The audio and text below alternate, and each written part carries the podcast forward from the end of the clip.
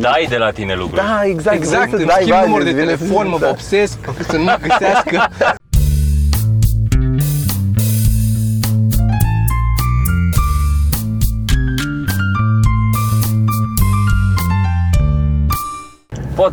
Podcast.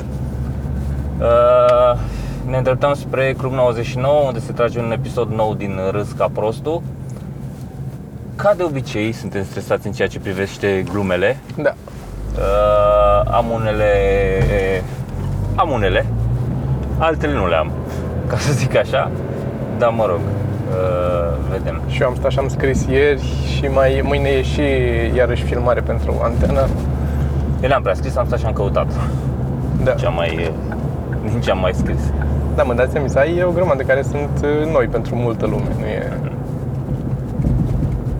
Dar voiam să zic ceva înainte să ne urcăm în mașină și am zis că zic și nu mai știu despre ce voiam să zic. Vorbeai de meeting-ul pe care l-ai avut, dacă am avut o întâlnire, am făcut o prezentare. Da. Încercam să vând ceva cuiva. Și mi-aduceam aminte, acum niște mulți ani, când lucram în agenție, când lucram la McCann. Așa. Și trebuia să fac prezentări de strategie. Deci, efectiv, eram absolut căcat pe mine. N-aș fi fost în stare să duc o prezentare la capăt. La cel mai mic impediment m-aș fi căcat pe mine și m-aș fi efectiv căcat pe mine. Și acum, fără... Nici măcar n-am mai scos slide-uri, nici n-am mai pus nimic. Nici nu... Cu o seară înainte am vrut să notez niște idei despre ce să vorbesc. M-au luat amețelile cum mă iau pe mine amețelile, problemele cu amețeli. Și m-am culcat și mi-am băgat picioarele. Și a doua zi dimineață m-am dus cu mâna... Așa. Și le-am vorbit oamenilor ălora 40 de minute pe ceas, fără să tac din gură, aducând și argumente și contraargumente și rezolvând și răspunzând la întrebări, fără nicio problemă. Adică, cel puțin comparând cu cum eram acum niște vreme. Și, din nou, zic asta ca exemplu pentru oamenii care au o problemă în a vorbi în public. E doar de exercițiu. Da, adică știi că eu am fost unul dintre exemplele de oameni care nu erau absolut deloc capabili să vorbească în public. Da. Eram absolut terminat. Da, știu, dar și eu aveam aceeași chestie. Eram tremuram tot. N-am fost la nivelul ăsta la care să fii tu cu albit și cu mâini amorțite și cu astea. Mâinile și cu... Dar da, am avut pastile ca să pot să... Adică a și fost o chestie pentru mine când am început stand-up-ul să văd că pot să fac asta, să-mi înfrunt oarecum, știi? Da, mie chiar a fost unul dintre motive. Asta zic. Da. A făcut parte din... Dar asta s-a întâmplat și mi se pare așa fascinant. Și apropo de ce zicea Sorin atunci cu show de seară, nu te mai așezi așa din când să-ți dai seama că, bă, look what we're doing. Da. Adică uite unde am ajuns. Pentru unii poate nu sunt stunii, dar am întâlnit oameni care sunt speaker nativi, adică mult mai tineri decât mine, mult mai dezvolți, știi? Au crescut chestia asta și sunt... Da, știu. Sau pur și simplu nu le pasă așa mult, n-au frică asta de... Da. Că bănuiesc că vine și dintr-un fel de empatie pe care o ai, știi? Da, nu știu din ce... Da, normal că ești sociopat că nu-ți pasă și ești eu și nu interesează de ce... Și ca dovadă că au mai mult succes ăia care sunt așa. Normal. Sau mai repede. E aceeași chestie pe care o am eu acum că se apropie vineri. Am workshop-ul ăla pentru Artivist, unde am 3 ore de vorbit.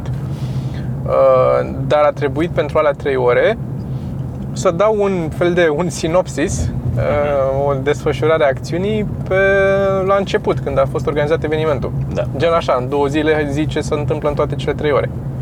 Și practic cam aia o să fie ce am decis atunci. Eu o să încerc să mai scriu acum chestii, dar aia e. Ce am făcut în alt sfert de oră ăla, ce am pus cap la cap atunci, din punct de vedere, cum să zic, conceptual, nu cât de cum reformez, că la asta o să lucrez, să formulez și să pun ideile pe care le am într-o formă digerabilă, dar la fel, mă bazez foarte mult pe exercițiul pe care îl avem în lucru cu publicul. Și apropo de prezentarea ta și de sinopsisul ăla, foarte bun, trebuie să îl pui undeva, să-l citească toată lumea, trebuie să faci ceva. Nu o să reușim noi să punem linkuri, iar ne-au scos oamenii ochii că n-au reușit să punem linkuri. Deși ni le-am notat, ne-a zis, bă, dar notați-vă, eu mi-am notat în timp ce am zis, doar că efectiv, după aia, de când am tras podcastul, eu n-am ajuns toată ziua aia acasă. Da, știu. Să pot să fac chestia. Și când am ajuns acasă, din nou, problemele mele cu amețelile și așa, nu puteam să mai stau să mai fac efortul să fac chestia aia. Mulți oameni s-au oferit să ne ajute, încercăm să deslușim treaba asta, acum avem niște oferte. E o perioadă de câteva zile în care nici nu avem timp să răspundem, să vorbim cu oamenii ăia. Care se oferă să ne ajute. Da. Asta e ideea, că s-au mai oferit niște oameni să ne ajute. Trebuie să dau acum o listă cu lucrurile de care avem nevoie ca să știe. Ideea e că nu am timp să dau lista aia cu ce avem nevoie să facă omul respectiv, cu ce poate să ne ajute. Dar da, mă rog, whatever. O să încerc să... Oricum, descrierea există acum, în momentul de față, e pe Artivist și pe Facebook, pe eventul de la Artivist. Da, mai bine căutați voi. Puteți să căutați acum, să o citiți acolo. Și din nou, apropo de prezentarea ta, care e legată de creativitate, nu? E legată de creativitate și de fapt de întrebarea asta, de unde vin ideile. Că asta este întrebarea pe care o primim cel mai des de la... facem un interviu, să avem o discuție cu o persoană nouă și află de, în primul rând, de comedie sau, mă rog, mai puțin de comicuri, dar de comedie în general, de stand-up. Da, da. E mereu chestia asta, dar de unde le scoateți? Cum vă vin ideile? Și bă, nu e niciun secret, it's just a fucking lot of work. Da, practic asta e tot workshop, e 3 ore în care o să zic asta. Sub diferite forme. Sub diferite forme. Și asta voiam să zic, legătura pe care am să fac și ce ți-am zis ție când ziceai că trebuie să umpli 3 ore, ziceam de 2 chestii parcă, sau 3. Ziceam de Ze Frank, de care s-ar putea să mai fi zis în timpul ăsta. Am zis de mai multe ori. Căutați-l, dacă nu este deja la pus în recomandări, căutați-l pe YouTube, Ze Frank, care e unul dintre primii videobloggeri sau daily vloggers, înainte de YouTube, la modul ăsta este unul dintre primii. Și are un clip foarte mișto care se numește Where the fuck do ideas come from? Brain Crack se numește. Brain Crack, nu? Da. Brain Crack. Ah, și așa se termină cu Brain Crack. Da, ăla e. Și mai e unul, mai era unul, nu mai știu cum se numește, care era tot așa foarte mișto. Whatever. Vă recomand să vă uitați la ăla.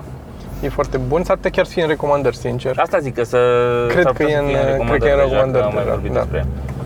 Dar da, o să încerc să fac să rezum, adică să mă folosesc și de alea ca material didactic și ca, pentru că ți-am zis, clipul ăla cel puțin, cu Brain Crack, ăla mie mi-a schimbat viața. Este, literalmente mi-a modificat felul în care priveam viața atunci și în care am început să mă comport și în tot ce fac din punct de vedere profesional, adică ce creez eu, și pur și simplu așa, în viața mea de zi cu zi, cum mă comport și cum... Da. Dar din nou, depinde... Și în atitudinea, în special în atitudinea ce privește lucrurile pe care vrei să le faci sau pe care ai început să le faci, mi-a dat o relaxare, așa, nu știu, adică e un efort un pic la început, pentru că am mai discutat chestia asta. E cea mai mare panică e că ai făcut un lucru, e lucrul tău, să fie al tău, să-l faci tu și să-l faci bine, că te reprezintă. Fiecare lucru pe care îl faci e practic o carte de vizită a ta în lume. Lumea vede ce ai făcut tu și te judecă pe baza ultimei chestii pe care ai făcut-o sau cele mai expuse, dacă vrei.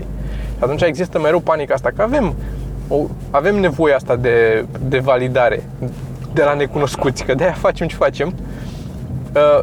Și din cauza asta mereu tot vrei să o faci mai bine, să o faci și nu vrei să o scoți acum sau nu vrei să spui mai nimica despre ea, să fie o surpriză că Și chestia asta, filozofia lui Ze Frank, asta de a face lucrurile și dacă ai o idee să o scoți cât mai repede în lume, să scapi de aia și te treci la următoarea, mi-a deschis total mintea, adică mi s-a părut... Da, greu de făcut la început și a trebuit să accept un pic treaba asta așa, pe promisiunea lui. Dar odată ce începi, este, e magic, e liberator. Da. Absolut, asta cred că asta e unul dintre cuvintele. Ai numai atâta spațiu în cap de idei pe care poți să le jonglezi, că poți să ții minte lucruri, dar ținutul minte nu e același lucru cu a avea o idee în cap și a o lăsa la macerat să lucreze și să ajungă undeva. And there's only so many things you can think about. Da. Dar funcționează, apropo, de genul ăsta de tactici cu lucrurile care te citise la un moment dat, care te macină și care sunt mereu in the back of the head. Dacă ți le notezi undeva, practic eliberezi în momentul ăla, într-o oarecare măsură.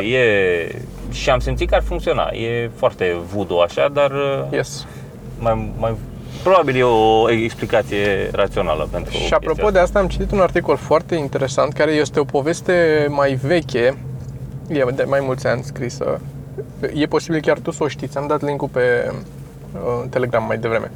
A, da, mi-ai dat, dar nu l-am citit, era foarte mult de citit și era ultimul meu. E lung, da. E un eseu scris de un tip care a lucrat în publicitate în anii 80, din anii 80 încoace. Și acum nu mai lucrează în publicitate și e un pic în afară și are o privire un pic mai obiectivă. Și vorbește despre, se cheamă The Overnight Test. Poate știi. Zi-mi, nu cred. The Overnight Test se referă la faptul că, zice, când aveam de făcut o idee pentru o mașină de spălat sau un ceva, nu are importanță, mâncare de câine. Ce trebuia să facă la agenția lor de publicitate acolo? Zice, primul pas era, ne adunam toți care eram toți creativi, aveam un colț al nostru acolo în care stăteam și dădeam cu idei la perete și zice, notam orice ne vedea în cap, dar orice mizerie, orice prostie, schițe cu stickman, nu contează. Da. Toate căcaturile. Și umpleam 10 de foi, erau teancuri întregi de foi umplute cu toate căcaturile de idei. Și după aia din alea alegeam, la sfârșitul zilei seara când terminam, alegeam alea care îmi se păreau nouă ok-ish din toate. Era o grămadă de căcaturi, dar mai ieșeau și unele care erau într-un stadiu incipient, unele care puneau chiar mai spre final, idei, în fine. Și zice, le puneam pe alea pe pereți acolo. Și mergeam acasă și ne culcam. Mă rog, ne duceam la bar, beam o bere și până mergeam acasă și ne culcam. Era chiar în Edinburgh, mi se pare, tipul. Aha. Și după aia dimineața veneam ne luam cafea cu mahmur cum eram și ne uitam la idei, să vedem ce am făcut. Zice, o treime din ele erau direct date jos instantaneu, fără niciun fel de discuție, era clar că sunt niște mizere pe care așa. Dar zice, pe urmă, din celelalte rămâneau lucruri valoroase, era că le vedeam cu un alt ochi. Și zice, overnight este minimul cât puteam sau maximul cât puteam să lăsăm ca timp, știi că n-aveam mai mult. Ar fi fost mai bine o săptămână să vii cu ochi proaspeți ce să vezi după o săptămână, dar n-are nimeni timpul ăsta. Și după aia tot eseul e despre faptul că accelerând toată treaba asta și din cauza tehnologiei sau datorită tehnologiei, a accelerat procesul, a apărut computerul cu care teoretic puteai să faci mai multă, să faci treaba mai repede și atunci toți accounții au zis, ok, păi dacă putem să facem de 3 ori mai repede, putem să luăm de 3 ori mai multe proiecte în același timp. Și s-a ajuns de la nu mai ai overnight, e over lunch. Cât timp ai să te gândești și după aia e doar 10 minute și din cauza asta toate ideile au început să sufere pentru că oamenii n-au mai avut curaj să mai experimenteze, să arunce, știi, da. Tot la păzit să vadă ce se lipește, ca să traduc grosolan din engleză. Și s-au refugiat în idei mai conservative, în tried and, știi? Da, trial and tested. Trial and tested și s-a ajuns la o scădere a calității sau a cantității ideilor inovative, tocmai din cauza că nu au mai avut, plus, lăsând la o parte, faptul că îi distruge psihic, pentru că oamenii creativi sunt persoane sensibile, asta din nou, citesc din articol ce e acolo, care au nevoie asta de validare și mulți dintre ei nu o fac pentru bani, o fac ca să le zică pur și simplu un peer să le spună, bă, that's nice, știi? Și e suficient. Asta și vrem și noi, adică nu... Ce încerci tu să-mi spui acum în toată această pledoarie care face referințe și la articole și la istoria anilor publicității în anii 1980 și așa mai departe, încerci să-mi spui că graba strică treaba? Cam asta încerc să zic. Asta este cu mai multe cuvinte. Graba strică treaba. Nu? Cam, da. Cam asta ar fi, cam dacă e să o luăm așa. Da. Bă, da, sunt niște chestii acolo care m-au atins, rezonează și cu mine într-o oarecare măsură, dar sunt sigur că cu oameni din corporații sau așa o să rezoneze și mai mult. Sunt chestii de stilul de-astea cu, ok, avem nevoie până mâine de 6 idei pentru că clientul mâine pleacă nu știu unde și trebuie 6 idei și de brieful îi place culoarea verde clientului, atâta tot. Asta știm despre el. Și e seară și e mâine dimineața, dar zice nu trebuie să fie super ideile, că e doar pentru primul meeting și trebuie să fie mai mult așa meeting fodder și una măcar să fie bună, restul trebuie să fie... Și e o travă chestia asta pentru oamenii creativi, că nu poate nimeni să facă idei proaste. Dacă e cu adevărat o persoană creativă, Nu-ți vine să faci idei și să le pui de umplutură fiind proaste. Ție, că din nou, ce ziceam mai devreme, fiecare idee pe care o scoți te reprezintă, e o chestie pe care o faci. Și după aia tu stai toată noaptea și faci, că n-ar trebui să stai noaptea să faci, să lucrezi, că nu e jobul tău să faci noaptea, dar e gluma din publicitate care zicea el că s-a ajuns la modul ăla că if you're not gonna be here on Saturday, să lucrezi, don't even bother coming in on Sunday. Și spune, după aia trimis toate ideile alea și primești mail înapoi de la account sau de la cine e că da, n-am mai ajuns la meeting, a plecat, a avut altă treabă și zice, am trimis ideile pe mail, le-a văzut, i-a plăcut aia cu verde cel mai mult, în afară de copy și de art, dar rest i-a plăcut. Și ești... Da. E, bă, te atinge în niște locuri sensibile dacă ai trecut prin asta și ai lucrat cu chestia asta. Yeah, it's fucking brutal. Uite și pe aia au ajuns. Cine? Era Mincu cu Banciu. Da. Erau. Păi dar noi mai stăm un pic, nu? Ca să... Mai stăm să mai podcăstuim un pic. Am fost la doctor cu mâinile. Așa. Știi că ți-am... Nu știu dacă am zis la podcast, eu am o problemă cu umerii. Asta vorbim despre problemele mele medicale. Îmi ies din slot, din... Da. Mufă, practic. Da. E, ceea ce nu e foarte normal. Nu? Nu. Ai zice. Stai. Și... Deci, din umeri de aici, așa, se dă în jos mâna și e... sau în spate. Știu că mai... Așa, ți-am arătat o dată. Da. Și eu m-am apucat să fac tracțiuni, că îmi plăcea, era singura chestie. Flotările nu-mi plac, mi-am găsit tracțiuni, mi-am luat o bară frumos, am început să fac tracțiuni, până în momentul în care unul dintre umeri a ieșit și nu s-a mai așezat la loc. Acum ceva vreme. A început de pe zi balta să doară din ce în ce mai tare, până ziua de astăzi când m-am dus la doctor. Și m-am dus la doctor, voiam să-mi fac o radiografie înainte și după aia să mă duc la doctor. Mi-a zis că nu se poate radiografie fără consultație înainte. M-am dus la particular, știi? Care consultație, în urma consultației, practic mi-a dat să fac o radiografie. Da. Deci, da. De două ori consultație, că dai o dată. Da. Clar. Și era un băiat tineret, așa, de vârstă cu mine, poate un pic mai mare. Și m-am stat acolo și am povestit că am problema asta, că eu de când mă știu îmi ies mâinile de pe umeri și zice, n-are cum. Și nu, că dacă se disloca umărul, erați la urgență aici, nu veneați la urgență. Zic, mă rog, am impresia că, adică eu așa bănuiesc, așa am văzut și da, așa și zic că nu a fost atât de arogant, doar că era foarte sceptic, știi? Și i-am zis, da, și m-am apucat să fac tracțiuni, că eu sunt băiat foarte deștept și m-am gândit că ce e mai bine decât să pun 80 de kg în articulația aia care nu se ține bine. Și mâna asta am impresia că nu s-a mai așezat la loc. N-are cum. Vă doare? Zic, mă doare așa un pic, da. Și, ok, zice, bun, hai să facem niște teste. M-am dezbrăcat, mi-am dat cămașa jos, că eram la cămașă. Și m-a pus să fac tot felul de teste. Ținea el mâna și eu trebuia să împing cu mâna aici, să-mi zic dacă mă doare, să țină mâna, nu știu ce, să ridic, să fac o grămadă de teste, să ridic mâinile, am mișcat de încheietură de aici, să vadă, să nu știu ce. Mă întreba când mă doare, unde mă doare și i-am zis mă doare acum. Și zice, da, e ok, bănuiesc ce e, dar nu e dislocat, adică nu iese. Și a făcut și la mâna asta și a făcut toate testele alea, adică a făcut destul de multe, știi? Și a zis, da, n-a ieșit niciodată și nici nu o să iasă din os, știi? Și ce puteți să vă îmbrăcați. S-a dus să se spele pe mâini, știi? Și zic, pot să vă arăt ceva înainte să pun cămașa? Și zice, da. Și am arătat cum iese mâna de pe os. Și era,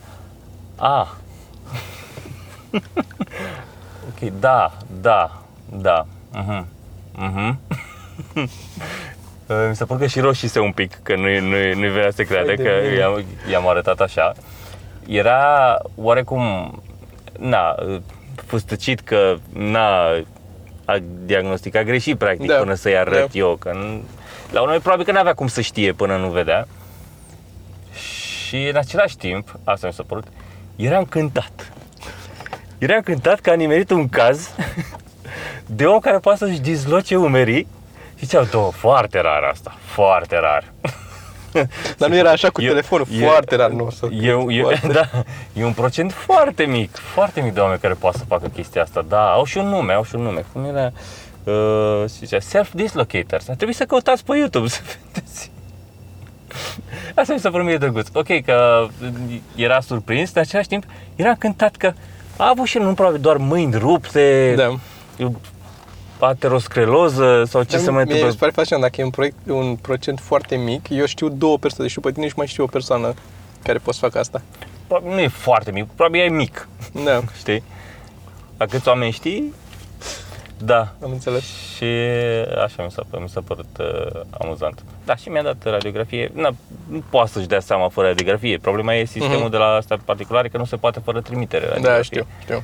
Știam și eu ce radiografie.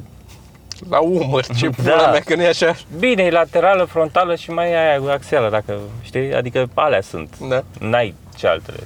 Mă rog. Și după aia mi s-a părut drăguț că m-am dus la casierie în față la ăsta de informații să întreb cât costă toate alea, știi, ca și să fac eventual programare. Dar nu despre asta e vorba, era în fața mea un bătrânel cu nevastă sa. Și era o problemă, dura mult, că nu găseau programarea, era ceva. Și întreabă recepționista de acolo sau așa, v-ați făcut programare? Sigur v-ați făcut? Da, zice moșul. Și ea zice, v-ați făcut prin call center? El, nu, prin telefon. Și mă întreabă, am auzit data nașterii? 27 decembrie 1929. Da, mult. 1929 și la cap. L-a prins pe Hitler. Da. Nu l-a prins. Da. Este. Cam asta am făcut eu, cu asta m-am distrat. Și am pierdut multe ore pentru că, mă rog, am fost cu Tănase. Și e parcarea asta de la universitate aici, am parcat în parcarea de universitate, da? Așa. Dar mai e parcarea aia de la Inter. Da, aia mai veche. Da. Au legătură una cu alta? Nu. Asta am aflat și noi. Dar cu prețul unei programări la doctor. Pentru că am parcat la asta de la Inter și pe urmă când ne-am întors, am intrat la parcarea aia. Prima chestie dubioasă, nu mergea cartela. Mi-a zis, poate sunt două parcări diferite totuși. E posibil să fie două parcări diferite. Am mai coborât două etaje să vedem, nu semăna. Da. Și mi-am gândit, totuși între asta și aia e linia de metrou. Probabil că nu au legătură, mi imaginam, știi? Și a trebuit din nou să urcăm, să ieșim, să ajungem după partea aia la TNB, să intrăm și ceea ce ne-a costat, nu știu, vreo mai mult de 10 minute. Și am întrecut cu întârziere de 10 minute, acolo deja programarea aia, nu mai știu, cred că luase pe următorul pacient sau nu știu ce, după aia trebuia să plece la o intervenție chirurgicală și am pierdut programarea. Și a trebuit, după aia am făcut altă programare la peste o oră. Și a trebuit să aștept încă o oră. Măcar ca ai găsit, că mi se întâmplă când n-am mai fost de asta, când am ratat-o, era ok, mai avem în noiembrie. Da, depinde la ce e. Da. Știi? Asta a fost. Și am aflat că nu au legătură parcările alea. Da, hai să zicem de spectacole, că ne-a tot întrebat lumea. Deci Cluj e stabilit, venim sâmbătă, suntem în Cluj. Și avem spectacol. Sâmbătă seara la O'Carroll. Sâmbătă seara la O'Carroll găsiți la ora 8. Da, găsiți pe net, să faceți rezervare. Neapărat să sunați să faceți rezervare dacă veniți. Ai trimis newsletter la Cluj? Nu. Trimite azi newsletter, că ți-am și dat. Da. O să trimit, mă sună Tănase. Păi, poți să-i răspunzi dacă vrei. Așa. Și am un... La Iași, săptămâna viitoare, eu voi fi sigur, cum am mai zis, nu știm încă de spectacol. N-am reușit să programăm nimica, așa că nu știu dacă o să ajungem amândoi, adică dacă o să fii și tu. Știu că ziceai că ai vrea. Aș fi vrut. Nu știu. Da, nu știu nici eu. Vedem. Am un știați că, foarte interesant. Știați că, o să-i răspund și lui Tănase. Răspunde lui Tănase atunci și tăiem bucata asta. Da? Ne vedem după. Așa. Ne-am întors. Salut, Andrei. Salut. A apărut un băiat ciudat. Da. Hei! Am furat ceva și parfumuri? E Andrei Tănase, l-am mai avut invitat aici, nu aici, acasă, la podcast. Da, într-un episod. Așa. Bă, nu, hai să închid geamul, că nu e... Da, nu e, e... Așa. În mașină sunt prima oară cu picioarele... Ești prima dată în mașină? Da, un pic desfăcute.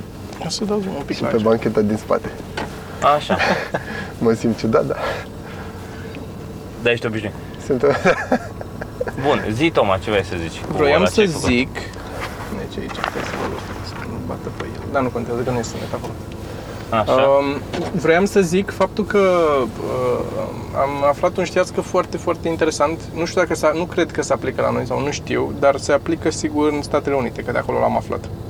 Și avem un jingle pentru știați că. Așa? Tare jingle-ul. Nu?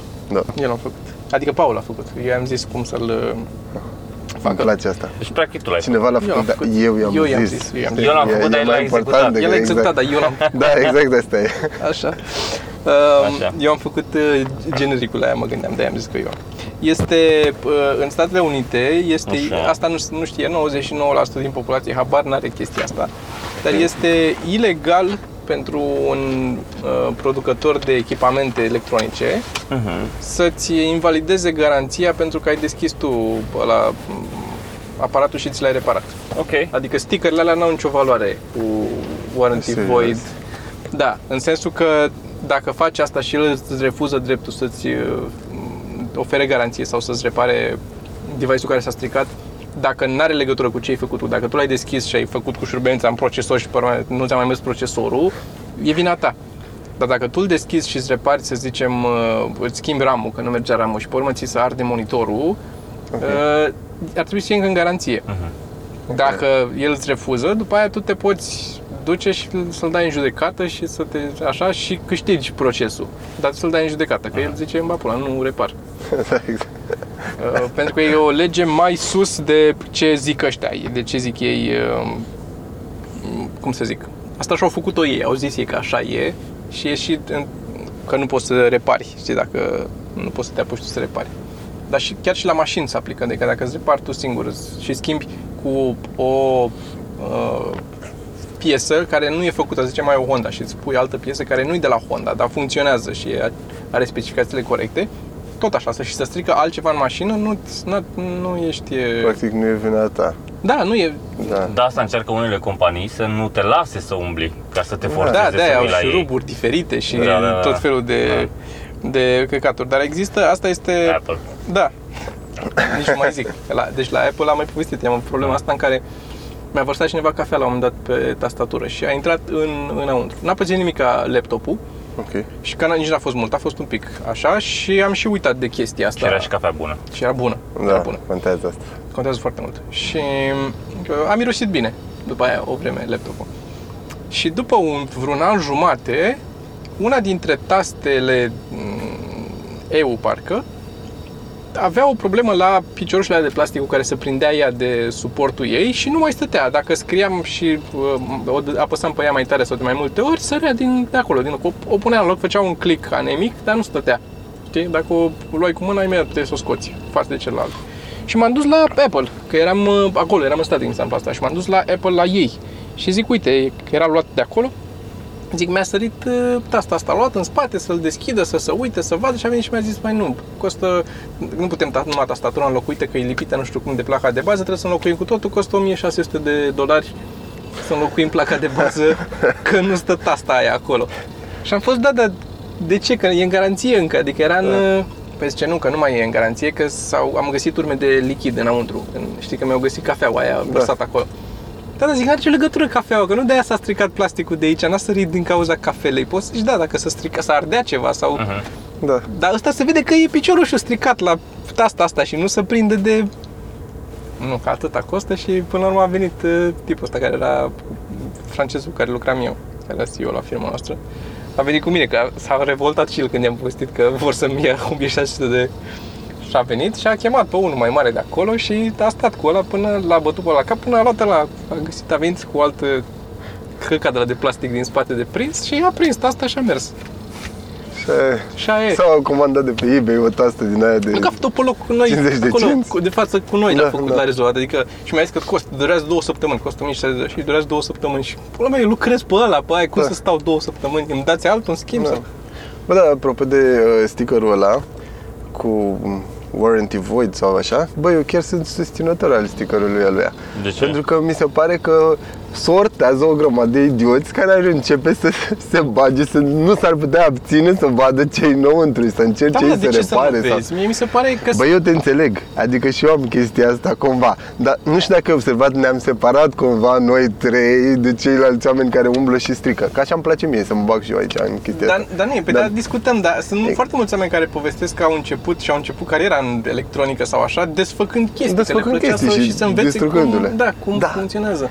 Eu am făcut asta, for a living, acum ceva mult timp. Ideea e că am văzut în același timp o grămadă de alți clienți care făceau asta de curiozitate, dar adică nu era o pasiune, nu voiau să învețe sau pur și simplu aceste chestiile astea, bla bla, distrugeau tot și după aia erau așa. Pentru tine nu contează că dacă ei au stricat, tu le iei bani ca să-ți repari ce au stricat. Pentru mine nu, dacă brand, îți dai seama că tu fiind un brand, răhățelul ăla de hârtie, da? Autocolantul ăla te scapă de o grămadă de oameni care altfel pur și simplu ar fi încercat. Da, eu așa mă gândesc. De nou, încearcă și dacă ei strică, tot la tine ajungă. Dacă ei strică de ei și se poate dovedi că e stricat de ei. Singurul argument pe care l-au ei este că te obligă în momentul de față, e chestia asta cu reparatul la ei, ca să iei tot ei banii pe reparat. Adică e singura problemă, că te duci la un third party, te duci la un colț de stradă la noi și îți repari.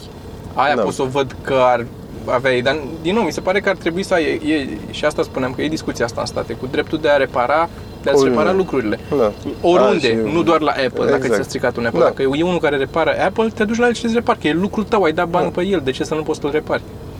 Și asta cu deschid și bagă și rubența, da, dacă îl strică, trebuie să-și cumpere altul sau să-l repare, dacă nu îl strică, au învățat ceva din ce e acolo, dacă de-aia l-au deschis.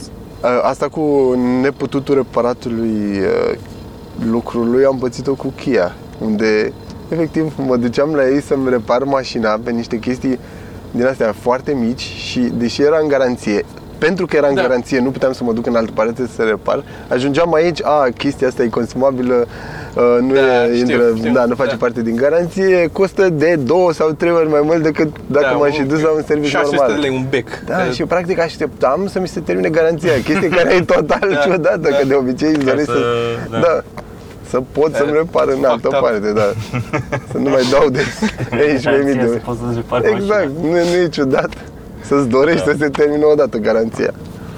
Da, mă rog. Este, și se aplică, cum ziceam, și la mașini și la toate. Deci la ei Federal Warranty Law, care îți garantează dreptul să-ți poți repara, dar pe care toți manufacturii o ignoră și te obligă să... De ce suprești undeva? Da, pentru că, din nou, fiind atât de mari, ai Microsoft-ul și te duci și ai o problemă la Microsoft, ți s-a stricat ceva și te duci că l-ai reparat tu. În momentul ăla ei zic, nu mai intră în garanție, ți-ai stricat asta și tu ce poți să faci? Și dai în judecată pe Microsoft. Chiar dacă ai dreptate 100% și ai legea de partea ta, îți dai seama că poți să te răgăneze cu o armată de avocați să te pună să aștepți, până zici, ba, pula, nu mai are nici pentru am câștigat, ok, la sfârșit îți dă, uite, ia mouse-ul ăsta, 600.000 cheltuieli de judecată. Asta sunt util pentru societate, oamenii nebuni. Că ăsta aia care merg până în pânzele albe se dau în judecată cu primării, cu președinți, cu dita mai corporațiile, cu ce. Că eu îmi bat picioarele, ăla e numai, știi? De asta sunt buni, sunt buni și oamenii aia. E foarte bine. Trebuie. Util societății. Am mai notat niște lucruri acolo în ăla, trebuie să te uiți tu. În ce? Nu pot să mă uit că nu mai am. Ce nu mai ai? Îți dau telefonul? Da, dăm cu acest lucru să văd, că nu știu dacă nu am net, dacă... Asta că mă uit eu. Stai liniștit, mă uit eu. Uite-te tu! Zi-ne tu, Andrei, ce mi-ai făcut? Ce m-ai făcut? Ce-am mai făcut interesant? Nu e despre asta podcastul. M-am liniștit. Da, dacă era vorba despre lucruri interesante, ajungeam noi la episodul 100. Bă, am scăpat dintr-un proiect care efectiv m-a făcut la un moment dat, deci pentru prima oară, am 35 de ani, este prima oară în viața mea în care am vrut să mă așez pe covor. Nu știu dacă să mă dezbrac de tot înainte sau nu pentru dramatism, așa? Dar să mă așez pe covor, să mă așez așa în poziție fetală și să plâng până când nu mai pot, până când efectiv simt aici că nu mai există nimic sau e arid totul, nu mai am niciun lichid în col, nu mai pot plânge, nu mai pot face nimic, s-a terminat. Efectiv asta am simțit. Da, știu extenuarea asta, da. Mai suntem acolo. Eu am avut una din asta anul trecut combinată cu panică. A fost, am avut un proiect de... Asta e deja next level. Credeam că asta e maximum. E stres undan. La karate am avut. Nu știu dacă e mai rău sau nu, dar a fost de asta în care am avut de făcut o machetă foarte mare. Okay. Și m-am angajat să o fac într-un timp mai scurt decât era omenește posibil să o fac. Și la sfârșitul deadline-ului, la sfârșitul proiectului, când venea deadline-ul, era și ziua în care noi plecam la Edinburgh cu festivalul, cu comedia. Da. Deci n-aș mai fi avut oricum cum să prelungesc ăla, că eu aveam avion și aia era. Și am lucrat cu GO împreună, m-a ajutat și ea. Am lucrat ultimele 2 nopți înainte să plecăm, n-am mai dormit niciunul din noi, non-stop. Și efectiv aveam momente din astea în care ai senzația asta că te neci, că nu mai ai aer în cameră, nu mai ai cum și efectiv tot așa. Am avut un moment ăsta în care m-am pus jos și încurgeau lacrimile, nu mai puteam, am zis nu, le dau bani înapoi sau nu mai iau niciun ban pe chestia, deci lucrasem de 3 săptămâni lucram. Deci și am avut un moment nu mă mai interesează nimic, nu mai contează în viață decât să nu mai am asta, să nu mai trebuiască să fac asta. Să fac asta. Simți că e atât de apăsătoare chestia aia încât renunți la ok, te-au atras poate financiar sau ceva. Sau te-a atras proiectul că era fun, era nice inițial. Exact. Da, era cool la început, era foarte mișto. Și renunți la tot, simți că trebuie să dispară orice chestie, să o înlături. Să-și dai de la tine lucruri. Da, exact, îmi schimb număr de telefon, mă obsesc, să nu găsească. Nu mai fac stand-up niciodată ca să nu mai găsească, adică la nivelul ăla ești, nu mai gândești rațional, să schimbă lucruri în care, trebuie să fii diferit totul, nu mai pot. Intri așa într-o etapă din asta de escape, ești efectiv, e, nu știu, așa ground zero, știi, de existențială problema deja. Nu mai e despre lucrul ăla, e despre viață, de ce e viața așa, de ce nu e... Da, funny. Bă, și ce a fost ciudat, ca să închid, acum e funny, atunci a fost, nu știu, a fost scary, i-am povestit lui Sergiu chiar atunci, când s-a întâmplat. Și când mi-am revenit, nu eram live cu el, știind ce se întâmpla. S-a terminat. Să mă dezbrac sau nu? Exact. Îți trimit una cu una fără, îmi zici. Așa și cum arată mai bine, cum e mai dramatic. Am și o lumină albă, pot să pun un gel albastru să vedem cum are. Da. Mă rog, ideea e că s-a terminat proiectul. A ieșit foarte bine. Chiar a ieșit foarte bine. Adică în momentul în care a început să se desfășoare, au fost o grămadă de alte peripeții, dar a fost ok. Bă, până atunci a fost horror. Deci chestia aia de ping-pongul ăla cu 11.000 de neînțelegeri și așa, ăla m-a terminat. Pe mine mă frustrează foarte tare proiectele care mi se par că ies de căcat, mi se pare că I didn't deliver, așa. Că nu e așa și oamenii sunt mulțumiți. Da, exact.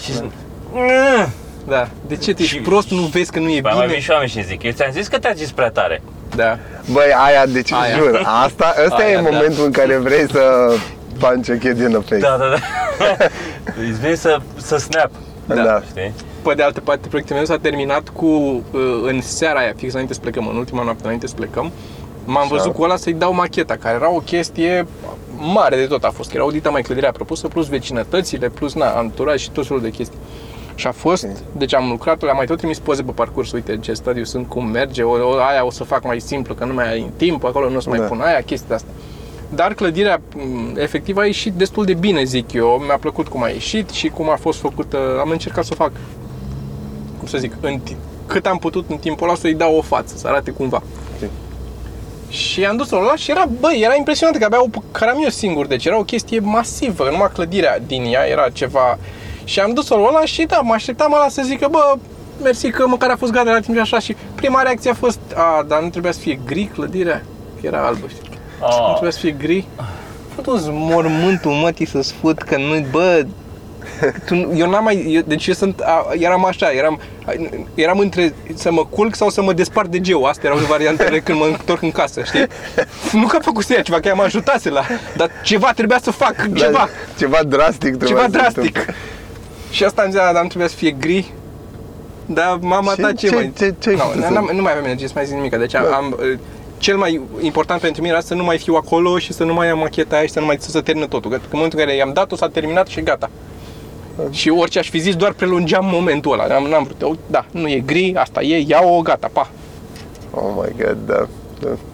A fost, bă, crunt. Și sunt sigur că eu am mai avut după aia încă o săptămână de... A și fost. Căcatul a fost că au zis la început, avem nu știu cât timp și după aia dar ar trebui să fie gata mai repede de fapt și de fapt sunt trei clădiri, nu e una singură exact. Și e de două ori mai mare. Da. Eu urăsc asta atunci când dai un buget, știi, pe o chestie de asta. Buget și timp. Facem și chestia asta, ne trebuie un băiat, nu știu ce, o chestie de asta, o cameră și... Nu e mare lucru de făcut, zic ei, știi? Da. Jumătate de oră. Ok, dai un fi, sunt super ok cu el, după care începe. Băi, de fapt, am zis un băiat pentru că era băiatul care păzește ceilalți 10 cameramani și știi, tot felul de... Da. Și aici, nu, în New York, am uitat, da. Însă și chestia asta cu durează o jumătate de oră, chiar dacă durează o jumătate de oră. Durează o jumătate de oră pentru că am 20 de ani în care am făcut asta. Exact. Și pot să o fac în jumătate de oră. Fă-te în jumătate de oră dacă e doar jumătate de oră, de ce mi-ai dai mie? Nimeni nu-i pasă de chestia asta. E timpul tău pe care ți l-ai pierdut tu ca să vezi chestia aia. Da, eu nu dau niciodată, eu nu dau tarif pe oră, nu mi se pare. Adică da, poți să-ți crești tariful și să ai tariful mai mare pe oră pentru că ai experiență mai multă. Dar totdeauna trebuie să văd proiectul, să văd despre ce e vorba întâi și pe urmă dau. Că nu e același lucru, nu, orele nu sunt la fel de muncit pentru mine, nu mi se pare că pot să dau un tarif general. Poate să fie o oră chill sau o oră în care... Nu, dar e greșit ca business, da. Taxezi la oră, că ești limitat de numărul de ore în momentul ăla, nu e... Exact, nu mi se pare ok, că s-ar putea să, nu știu, să te descurci exact cum zici, super repede într-un număr de ore și să ieși așa, mega... Să fie la sfârșitul un fi din ăsta, așa, jenant și nu ești ok, adică... E, mă gândesc așa, acolo zici, mai durează. Da, exact. Nu poți să fac nici asta nu poți să fac, exact, că nu-i corect. Eu vreau să zic, bă, atâta costă, atâția bani iau eu pe proiectul ăsta, că asta valorează... Nu știu. Mă rog. Ca și la stand-up, la eventuri sau la din astea. Nu-i pe câte minute sunt. Asta vreau să zic, contează vreodată cât ai stat pe scenă? Adică serios. Eu nu înțeleg oameni care cer, zic că da, nu fac peste 30 de minute la evenimente corporate, e chiar mult 30 de minute, știi? Da. Da, dar noi aveam vreo 40-50 de minute. Serios, care e diferența? Da. Care e? Adică vrei 50 de minute în care nu râde nimeni? Sau și e awkward? Vrei un sfert de oră? Da, în care toată lumea e fericită și aplaudă și sunt, în sfârșit, ai salvat evenimentul ăla. De asta cer să-l convingi pe prietena mea. Mega.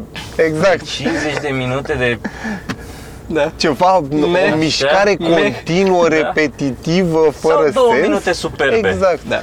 Da, pentru că e fix asta cu trebuie să scoate ei banii, pă, dacă costă... Trebuie să scoate ei banii. Da. Mi se pare fascinant. Și aia care ultima chestie pe care am primit-o a fost foarte ofertă cu unii care vor să facă stand-up, cât au zis, 2 ore sau cât era, că ți-am trimis o chestie de asta. 2 ore de om? Da. Nu știu, dacă, nici nu contează pentru ei, e cât mai mult, dacă costă mult, să fie cât mai mult de banii ăia, să scoată banii pe... Să zic eu, uite, am umplut toată seara, a fost stand-up de bani, am făcut... Da, 3 ore cu masă între, la o oră jumate mănânci puțin. În ecuație nu intră calitate, intră doar cantitate. Cât de mult. E exact. Ca bufet suedez, da, perfect, asta e. Da. Bufet suedez. Dar apropo de chestia asta și cu proiecte și așa și de tine cu filmele, am tot vorbit zile trecute, odată am vorbit cu un prieten. Și mi-am adus aminte de un film care mi-a plăcut foarte mult acum câțiva ani și poate mi confirm și tu dacă ți-a plăcut. Okay. Și pe care vreau să-l revăd, că l-am văzut o singură dată, și anume Birdman. Da.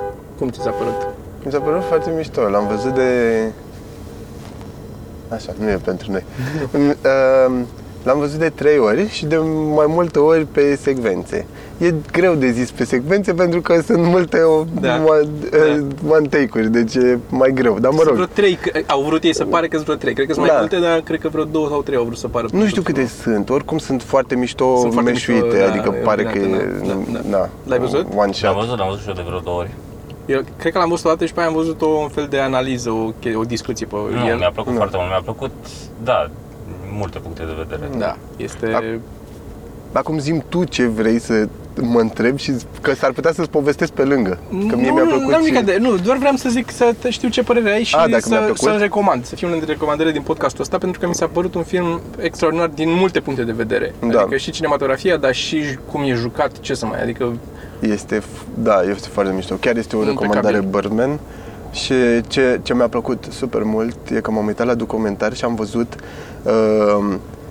am văzut stresul ăla pe care îl aveau actorii când se apropia dubla de final.